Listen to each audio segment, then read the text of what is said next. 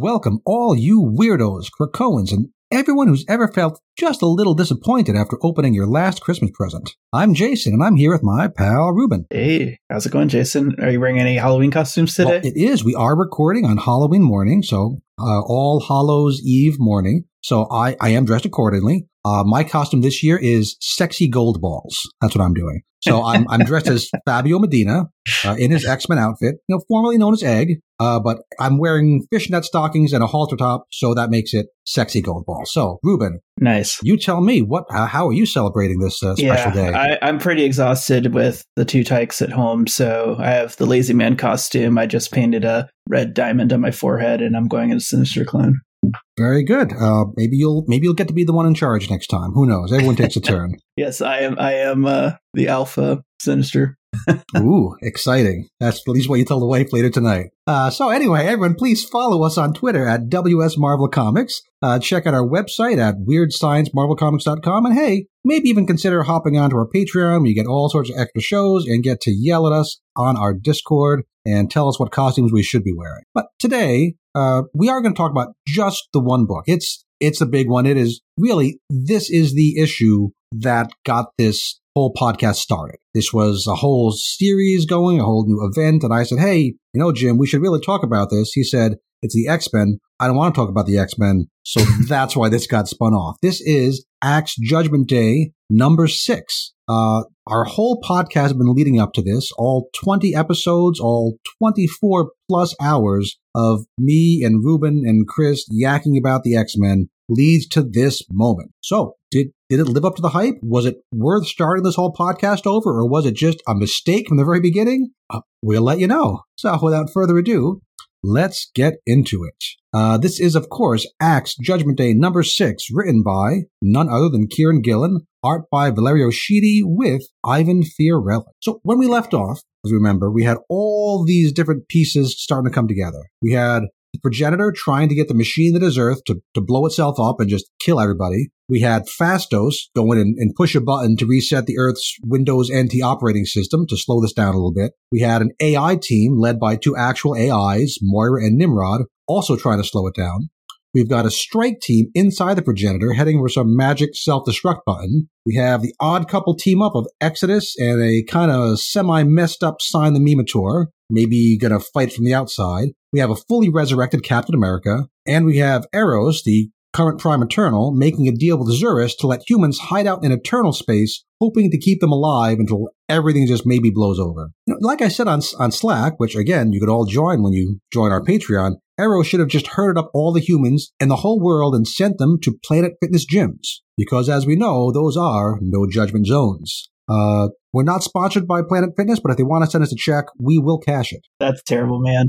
I, I, saw somehow I drove past one and no judgment went to my head, and I, I have to let the bad jokes out, otherwise they build yes. up. Okay. It's part of being a father, as I'm sure you are you either know already or you'll be learning very soon. So, by the way, we also have billions of dead humans, including lots of big day Marvel heroes, and I think that sums up our current situation. Did I, did I miss anything, Ruben? No, I will say I, I at the end of all this, I kind of laugh about the idea that Avengers are involved in this event at all. And I'm looking at this um, bio page on the at the very beginning, and we see you know the roll call for the Avengers, and I'm like Thor, Starbrand, Nighthawk, Captain Marvel. Were they even in this issue?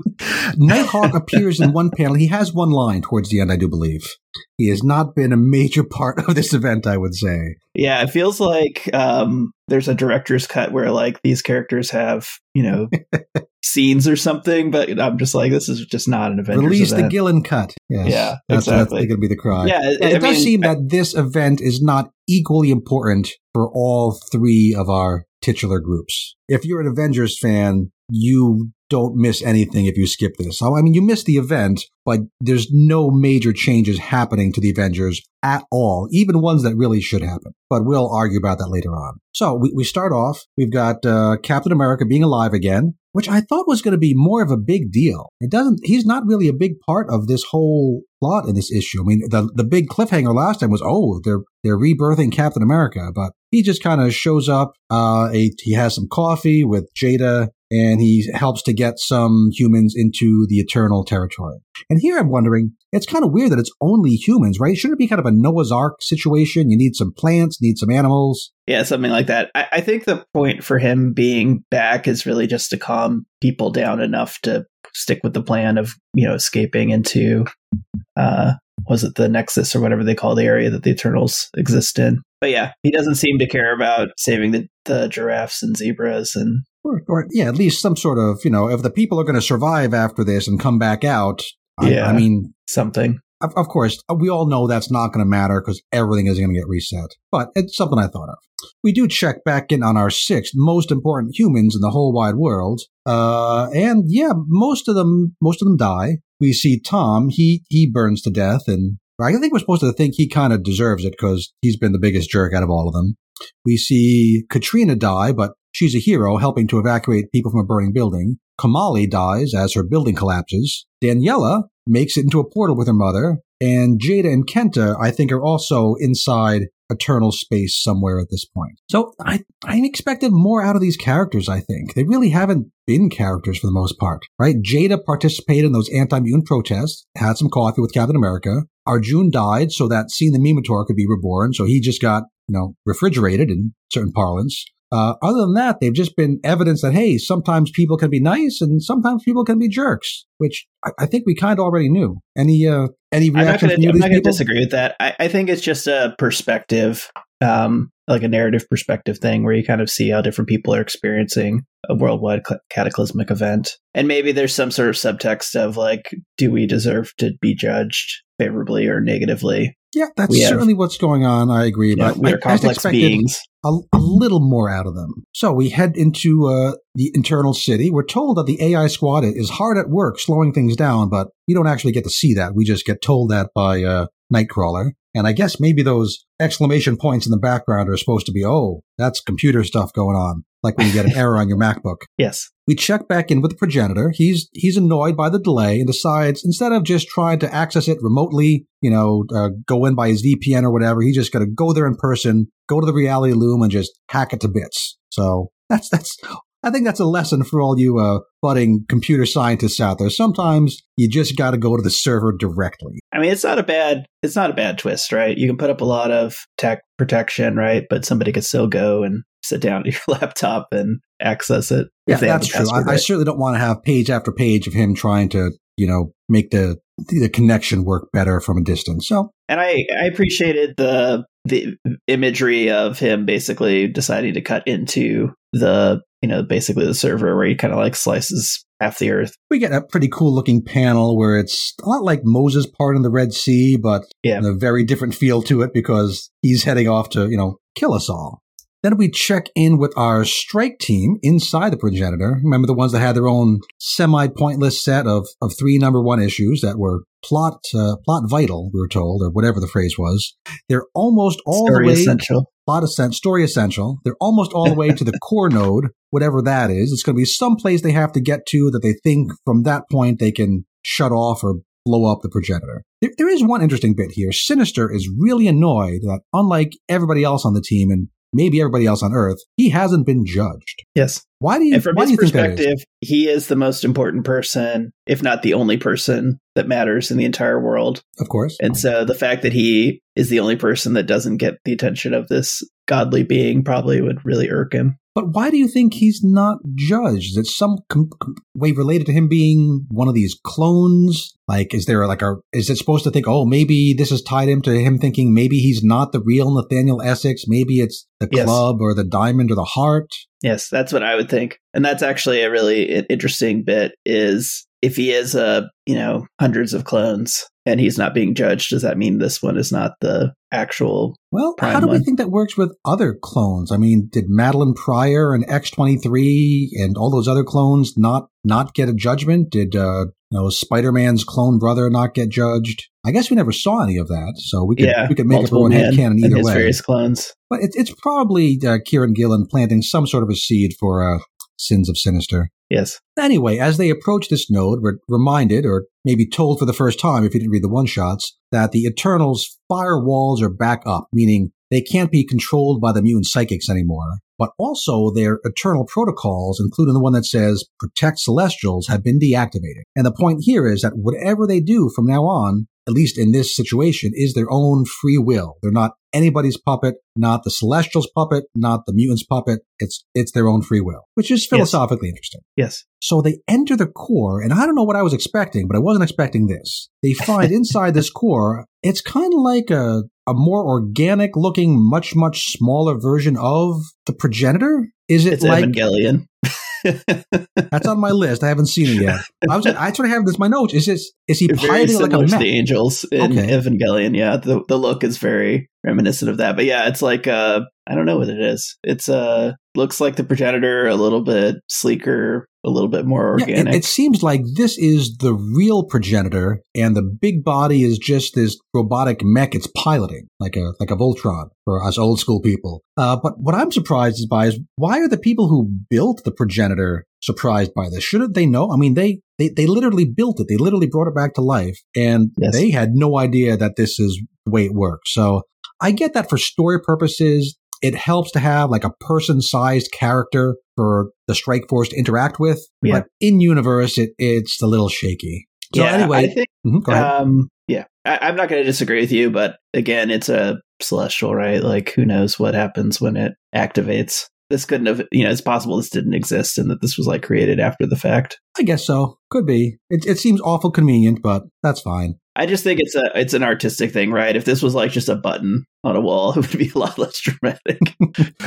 a button with like a fact, speaker I would actually to it, imagine. Yeah. I'm now going to have fun imagining like each of these scenes where it's just like a button in there, jumping have it, have dramatically it look like, towards uh, it. Hal in 2001, just a, a spooky red light next to a voice box. So Jean Grey does the smart thing here, right? Which is what they've set out to do. Uh, she's going to kill this mini progenitor. She uses an old Psylocke trick of, you know, using her focused totality of her psychic powers to make a psychic knife. Uh, she's about to do that, and and what happens? But Ajak steps up and says, uh, "You know, I'm just going to club you on the back like I'm, you know, Bobby Bonds," and it just clocks her. Like, what? Why is she doing that? Well, she still believes it's her god, and she thinks that this whole situation is um, a test, and that at the eleventh hour, the celestial is going to deem them worthy. It seems awful late for that. I mean, he's already killed billions of people. I, am sure that's what they're remember, trying to do. If you remember from the uh, the one shots, she had no problem killing you know thousands of people in the name of her faith. And in my mind, this is just the same. Okay, I can I can go with that. I, I guess that makes sense. Uh, so we go back outside the progenitor. We're inside the inside the machine that is Earth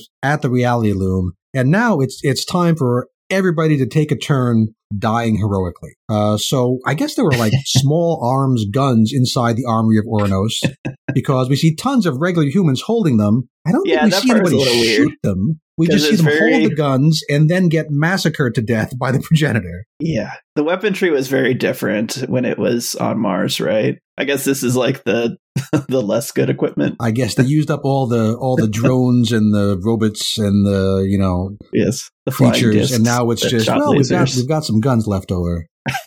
But again, the point is to show that people are taking part in the defense. Yes. Uh, and then we get C and the Mimitor, who are so excited to see oh, what what her and Exodus going to do, and uh, she goes out real quick too. And we get this idea of a mutant circuit, which, oh, I, I like that idea. Like, what combination of, of clever mutant powers are going to fit together to do something? Now, it's just what our old buddy Chris would call the, the Care Bear stare, where they just pump all their quote, power through Exodus, who gives it to and the Mimitor, who slows the progenitor down for 2.5 seconds until it just melts down and ends. That was kind of a disappointment. Yeah, yeah. I I felt like this final stand was a little too rushed, and I'm not sure where they could have extended it a bit, but it definitely felt a lot less dramatic it than perfunctory. like we've got a list of people we have to show participated and went check, check, check, check, check. Okay, we're done. Because the next group that gets to participate is Orchis. We have another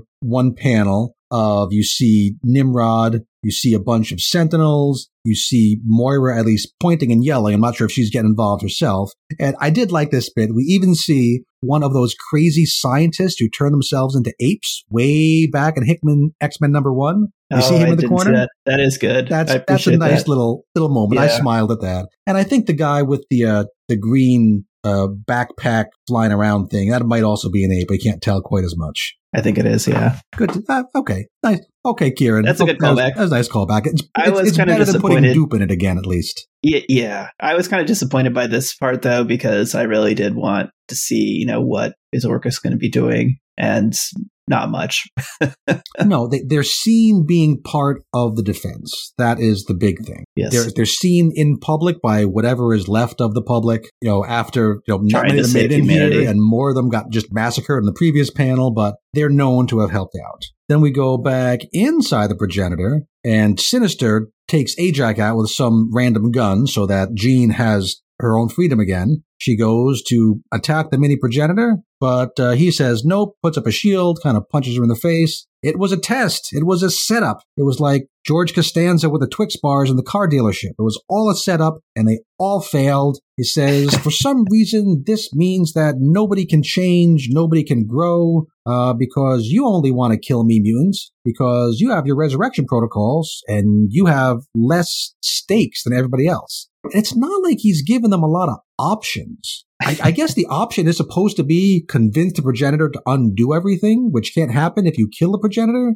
But the progenitor has shown zero possibility of being convinced to do that. It would be laughably improbable for the progenitor to change its mind now at the last moment, wouldn't it? It would just be a completely unbelievable turn of events for that to happen. So why should they believe that happens? I, I agree with you, and this is where maybe you're just kind of going to say this sucks, and I'm going to say ah, it's a little clever.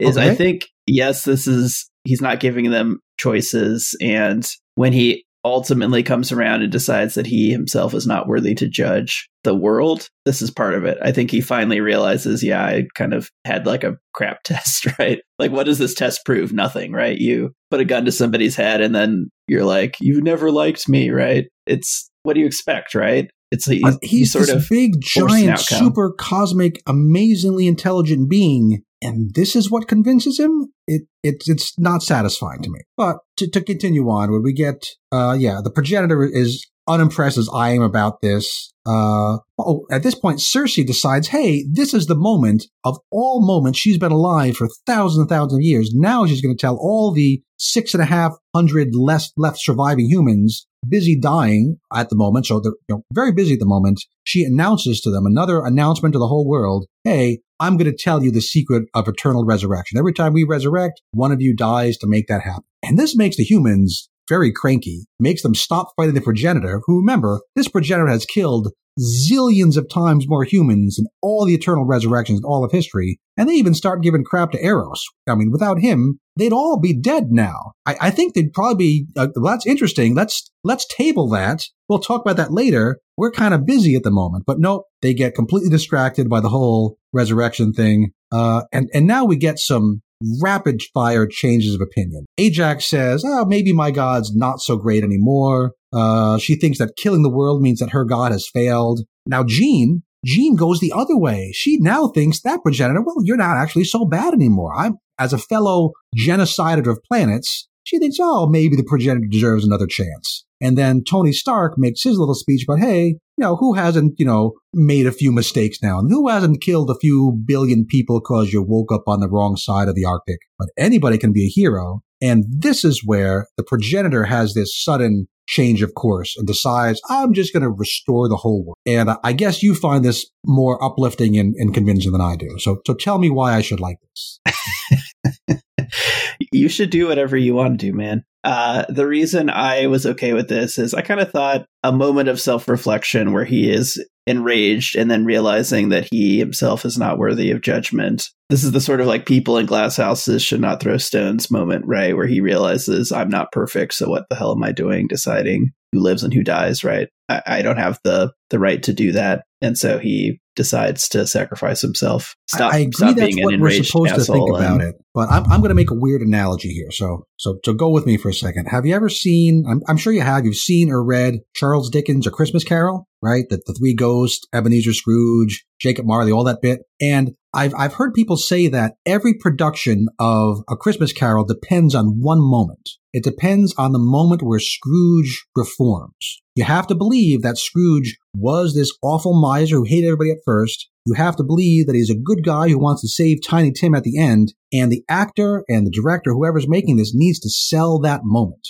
If that moment is believed by the audience, the production is a success. If that moment is a flop, the whole production is a failure. And that's what this moment is to Judgment Day. And yeah, I, I think it's a flop. I just don't buy the transformation for a minute. It's forced, artificial, unconvincing. A few sappy words and this cosmic god decides, oh, everything I ever believed, I now believe the opposite. I, I get what they're trying to tell me. I'm just saying, yeah, uh, my, my buy-in is is lost here. I, I went along with this whole thing. Said, okay, maybe this will be good. Maybe this will be great. And this moment, it, it really it really left me. But that's that's the crux of this, everyone's going to have their own own reaction to this this this big moment. So he undoes the judgment, which is going to reverse all of the bad stuff that the progenitor himself did, right? All of the unleashing of the armies of Oranos, all the people who died uh, right before uh, they had coffee there with uh, Captain America. All that stuff is undone, but all the other stuff, all of the Eternals attacking Krakoa, all of Oranos attacking Mars, all the other fighting, that is not undone. We knew it was going And so I'm gonna I'm gonna have a different perspective than you on this. When I read these sorts of events, my measuring stick is not was the final battle incredibly satisfying because you know the heroes always win. And I and I agree with a lot of what you just said about a lot of flip flopping being sort of out of left field. And I, I don't think that moment was extremely satisfying. The the art definitely was played up to try to make you you know have your heartstrings tugged and and be like wow that's deep. I, on those dimensions, totally didn't didn't impress me at all. And so that that I agree with. But the question for me is usually, uh, you know, is did something in this series happen that has some sort of going forward effect that's interesting? And I do appreciate that instead of a complete perfect reset at the end of this, he just basically reset what he himself did. And so that that left me with questions, right? Like, well, what are all the things that he did or didn't do right? And that got my my gears turning right. And I'll then take that as a it could have been worse moment. I'll, I'll, I'll take that. You know, small, yeah, I'm small not gonna, I'm not going to have this this crazy high score, right? So let me let me preface it that way, right? When I said I thought it was satisfying, it's more like okay, they killed off Sersi, right? And sh- she seems like she has a permanent death. Yes, we. Uh, I don't I think we mentioned that. that Yeah, uh, the progenitor Icarus is back. af- after Sersi announces the whole, uh, hey, here's how eternal resurrection work. That's her proof to the progenitor. Hey, we can change. And before she even finishes that, he takes her out. It's it's really exactly like uh, in The Watchmen, right? How uh, Rorschach goes out, how Doctor Manhattan Mhm. makes him just go poof. It's it looks straight out of that that uh, that comic. Yeah, and then basically she doesn't come back because he said that that was the will of the people, right? That when she announced the truth of the resurrection, humanity was so enraged about that truth that they wanted her to be dead. And so even though he was the the means of destruction, he didn't view that as Which which you Something think that did. all the people wanting an eternal to die would argue against saving them, but I guess other things outweigh that. So we the progenitor's done his thing. He's had his uh, his face turn, as you'd say in uh, in uh, you know wrestling, and he turns to Ajak, his remaining like main priest, one of his main priests, and says, "Hey, you are not only my priest, you're my maker." Am I a worthy god? And Ajak sadly says no, gives him the big thumbs down. And we get a, a very odd panel of the progenitor, the, the mini progenitor, crying out of all six of his eyes, uh, says, You are correct, says, I ask of you this, be better. And then he imbues her with, I guess, what's left of his celestial essence. And he's going to turn her into a new celestial eternal god. If we want to talk about how changes, you know, if there's actual effects of this, clearly, and, and we we all predicted this that the biggest effects are going to be on the Eternals. Yeah, we have a new status quo for Ajak, right? Ajak is now a god, essentially a half half eternal, half celestial. Ajak Celestia is her new name. Yes. Yeah, and like I said, Sersi's gone. Yep, those, those, are the major effects there, and everybody knows about how their resurrection works. And then Druig gets thrown into prison with um, Uranos. Yeah, well, before that happens, we do get a little resolution between the Eternals and the X Men, where Zuras is uh, Prime Eternal again, back to that usual status quo. And I'm not sure where this happens. There's some symbols on the wall that kind of look like the UN, but aren't. He kneels in front of Storm, who I guess is the representative of all of the mutants, and basically says, "Oopsie, our bad. Sorry about that whole war thing. Uh, we're we're give you a treaty of alliance now. Your fights are our fights. And here's this glowy orb thing that gives you like a, a timeshare, one hour of Ouranos to use for whatever you want to use them for. Which again, this is planting some seeds for possible future stories. It's a it's a Ouranos grenade. You could throw it at Orchis. It is, but I think we have to remember that you know once you let Ouranos out, Ouranos does what Ouranos wants to do. when he was released on Mars and told, "Hey, kill some mutants slash maybe deviants slash anybody," right? That's right up his alley. So of course he was going to do that. So I think the uh, X Men are going to have to be very careful about what they do with him because he's not just a bomb. He he has his own agency, and he could uh, he could bite him in the rear end. One idea that I heard that I I did enjoy was people saying, "Well, you could use him to solve the Children of the Vault problem." I, I, guess you could. I think that would kind of take two storylines and make them just mutually annihilate each other. I'm not sure if that would be the funnest way to do that, but okay, I, I like that little uh, little idea. So we're done there. We've kind of had them make friends again. So we end the whole war that kicked off this event. We do see, yes, Druig. We never saw Druig get judged either. We were hinted all along about how scared he was to get judged, which I thought was foreshadowing us seeing his judgment, but I don't think we ever saw that, did we? Mm-mm. No. But uh, the Eternals put him in the same prison cell as Oranos, who was going to do some something bad to him. I thought this was. I mean, it's good to it's see. A little awkward. It's good to see Druig get punished, but it makes you think of you know bad things that happen in prison cells, which is kind of icky. correct. Yeah. So yeah, but he's a bad guy, so don't worry about it. I'm sure it's something else that's happening. Yeah, I don't. I don't want to think about that. But also, I don't think they really built this up because we know that Ouranos doesn't really like Druig, doesn't really trust him. But we never had it played up that he wanted to, you know, torture him to death, except I guess Ouranos wants to torture everybody. So maybe that's it. It's just he's bored in his cell. Here's his, his one new toy. Yeah. I mean, basically, he's just constantly said, You're a disappointment to me as part of my family. But yeah, I agree. I never thought of him as necessarily wanting to harm Druig. Although Druig, to be honest, was quite frequently like, I'm not letting you out, right? Like he didn't want to be near his grandfather. I guess he has a reputation. That's another story. One that I don't want to read, but and then we get Zuras assuring Storm that, yeah, that whole interpretation that all mutants are excess deviants. Yeah, I'm not going to do that. I'm more conservative than Druig. The only time excess deviation is really a thing is when a deviant triggers our physiological response that we can't not obey. So you mutants, you're fine. You're just plain old humans, which I yeah. thought was kind of a funny line because Storm kind of takes it as a little bit of a diss, but he meant that in a, a nicer way. But you know, Zuras being Zuras, that, that was pretty good. and he beams off to whatever next story is told about the Eternals, probably not for several in years, I'm going to guess. Yeah. yeah. I, I, think that is really the big status quo change for the Eternals is we're just going to put them back on the shelf for a while. I don't, I don't see them as for all the interesting things about how, how connected are they to mutants, how connected are they to deviants, I think this event kind of seals their story off until sometime down the line another writer is going to pick it up. Yeah. But that being said, again, um, yeah, I've basically now read every major appearance of the Eternals, and this does give us some new ground to tread going forward. Like they're not going to be, you know, just kind of beholden agents of the Celestials anymore. And some of the major characters are gone. That's true. Whoever does the next Eternal story has like the opportunity and the requirement to come up with some new shtick, right? They, they, you can't do the same old thing over and over again because it's changed too much and it would take a lot of hand waving to to, to, to bring it back to that old way. So I think it has to be different.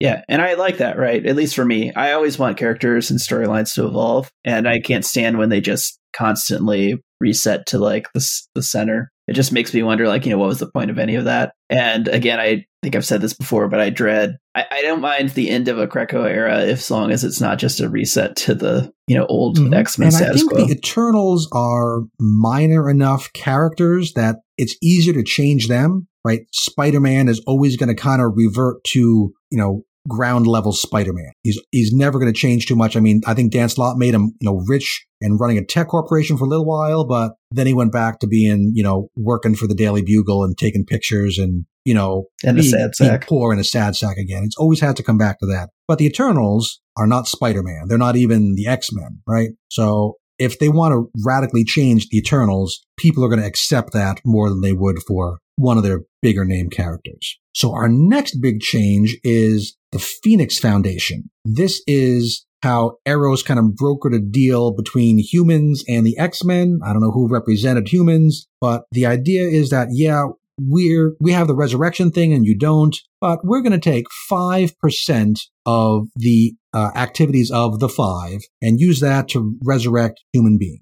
Which I don't know how these human beings got backed up. I don't know how this actually works. How the where the I guess you can get the DNA from you know you know yuck corpses, but the the cerebral backup. I don't know if these people can come through the waiting room, but we were told very specifically yeah, that is these, only mutants. Yeah, these could be. I mean, they did it with Captain America, right? These could actually be um like very recent, right? Like within this event, they start backing up people. It has to be people who get backed up by Cerebro somehow. Starting now. Starting now, right? So we can't bring back Leonardo da Vinci or whatever. Yeah, it has to I was be- curious, and I, I didn't really, you know, seeing that scene of Jean welcoming somebody out, I didn't see like, is this somebody I'm supposed to recognize? But I think very much not. We're told that it's all about bringing back, to be cruel about it, nobodies, right? It says we'll prioritize the vulnerable, the weak, the poor, those whom the world has abandoned. Yeah. And that's what they're saying. But again, as far as like providing story opportunities. This now tells me, well, hey, they could actually use this as a me- before they, you know, end this, which we all know it's going to end eventually. They can use this as a mechanism to bring back somebody, right? I mean, like a Gwen Stacy, right? Like there could be characters that it could be like a big they're, change. They're not going to throw away their Captain America backups, right? They're yeah. going to keep that on file somewhere just in case, and they're probably going to put some other important people on file just in case. But I just feel like there will be somebody that they bring back that is a big deal. That's not a mutant. Could be. At I, least I'm optimistic. That could be very interesting. Me wanting this to be, you know, a meaningful event, right? Like that could be. Me being, I've I've become very cynical following my not buying the the res, the uh, the transformation of the progenitor. So my cynical take here is that this is just big enough to say that the mutants are doing something, but also small enough so it doesn't really matter to the story and no other writer ever needs to mention this Phoenix Foundation again, right? We can just imagine it's happening in the background. Nobody needs to worry about it. The other yeah. possibility is we get like an X Corp type spinoff written by Tini Howard, all about the Phoenix Foundation. you're trying to you're trying to ruin this for me, man. Stop. Let me have my happiness. But yeah, other than that, not much has really changed. Orchis got some good publicity and I guess now was known by the public. The Avengers are once again operating right out of their now doubly dead celestial corpse, which is once again back in the Arctic. So this event never has to be mentioned in Jason Aaron's Avengers at all. It never happened. Zero repercussions. I want to I want to quickly pause. Um, there's one little bit here where they're talking about the Phoenix Foundation, okay, Phoenix Foundation and it's, yes. it's Jean and Scott talking, right? And Scott says, you know, for all our losses, I'd say this is a win for the X Men. And maybe I'm reading too deep into this, but it's not a win for Krakoa, right? And there, there's been some hints that um, Jean and Scott are kind of trying to take more of a, like a leadership role and kind of make the X Men the ruling body of the Krakoa, right? That's an interesting take to it. I again, I was being more cynical and thinking this is just Kieron Gillen telling people who didn't like this event, "No, this was good. You're wrong to not like." Yeah, well, he's back to thinking about his little group, right? And he's not focused on you know the the larger society that he allegedly operates okay, within. This could be part of Scott turning the Krakoan society in a direction he wants it to go. That's the win for the X Men. Yeah, okay. I, I like that. I'll buy that. I, I like that you're making me a little bit less cynical. Somebody has to do it. I do want to say this uh, last thing. Those people walking around with the uh, Orchis gear are total, total jerks. I, I kind of want a, uh, a Nimrod balloon though, like that kid has. That's awesome. Yeah, yeah. It's like randomly, you know, you see them once, they help out a tiny yeah, little it's, bit. It's weird that like, all the people who acted in. in that moment, this is the group that this family really, really took to. It's it's it's weird enough. It's funny enough. Again, it is some kind of change to the X Men status quo, so I like that. So now we turn to the Avengers back in the uh, the Dead Celestial. This is the panel where we get uh, Nighthawk saying absolutely not. That is his whole line here. That's why he gets to be on the roll call because he's standing there with his he's arms. He's not getting a tattoo. Yeah. yeah, and they just reiterate, "Oh yeah, nothing's changed here. Oh, Sersi's dead. We'll miss her. Oh well." Uh, we get Captain America having some more coffee. He loves to have the coffee in this, in this series. So much yes. coffee for Captain America. We do get a final scene, which is kind of cool. Again, I don't think it could, this is like making seeds for a future story. I don't really know what's going to happen, but having the possibility is kind of cool. So, Ruben, why don't you tell us about this this last scene, so you can do it in a less cynical way? With Jada or with the uh, celestial? With, the, with, uh, with the celestial. Ajak celestial. Okay. Yeah. So basically, um, Ajak celestial appears in, I guess, her new throne room, and she's kind of walking around thinking about I don't know what she who knows what she's thinking about, but she's like I guess surveying her her world and wondering um, about judgment and you know what the criteria is for judging and being a better judge of character. You see Makkari kneeling and bowing to her, which is so she is existing in like regular eternal kind of space, interacting with Eternals, which is interesting. I do think it's kind of weird that Makkari is like, okay, now you're my god.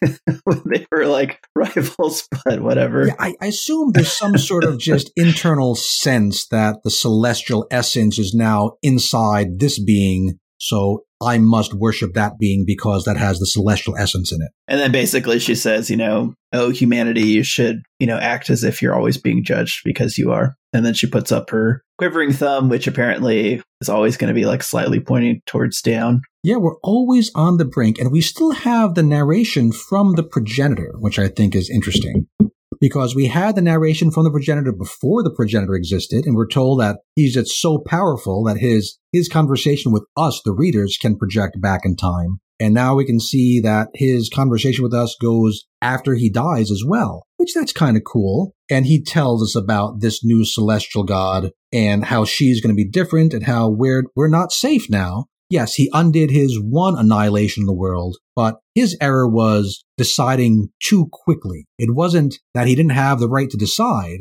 It was that he should have taken in some more data first. So Ajak Celestia is going to be in here watching over the earth. And when she decides that, oh yeah, actually they do kind of suck. We should kill them all. It's going to happen again. She'll come back at, at the last second when Orchis is attacking and mm-hmm.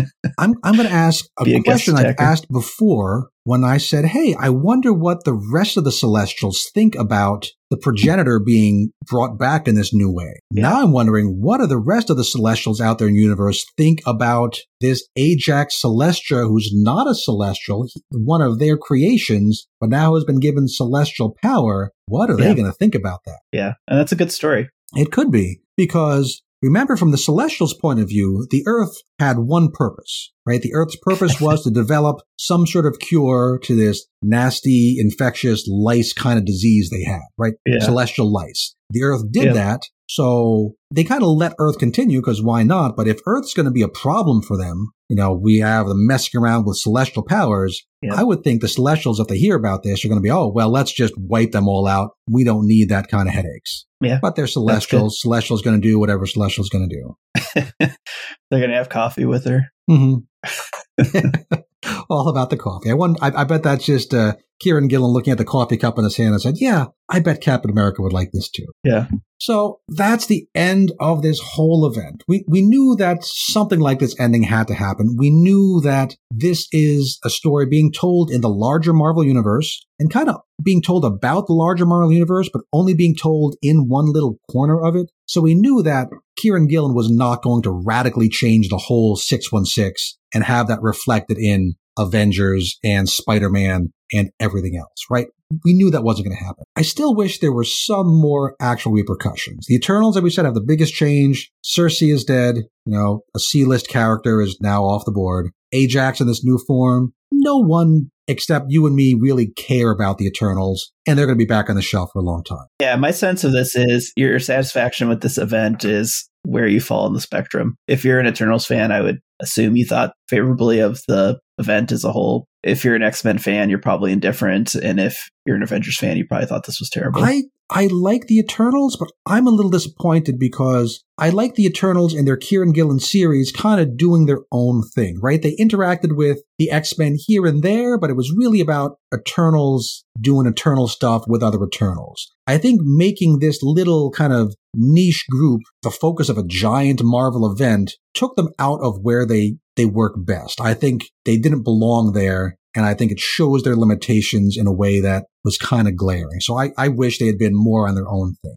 That's my point. The mutants had some small changes, that alliance, that Ouranos thing, the Phoenix Foundation, and the Avengers, no changes at all. I mean, we do have that Omega issue coming now in two weeks, and it's possible we learn some more repercussions from that book. But again, my, my hopes aren't very high. Perhaps that'll perhaps that'll bring me up a little bit, but it would be kind of cool if when the eventual Krakoa Orchis conflict starts that the uh, Eternals show up, like they call in the uh, you know, the, I guess the treaty they've got now that, with. That would be neat because we do know that the Krakoan era is going into, what are they calling it? Fall of X? That the next era. So if things are going to go bad, and Kieron Gillen, we know, is writing X Men stuff, at least for a while. He's part of the whole Sins of Sinister event. He could bring the Eternals back into that. That that could be interesting. There were some high points along the way. I mean, we gave some issues really high scores. I gave issues high scores. Had it raised some issues I like, some ideas. But again, because this is an event in the larger Marvel universe, you couldn't really have those issues play out like you could in if this were an indie book, right?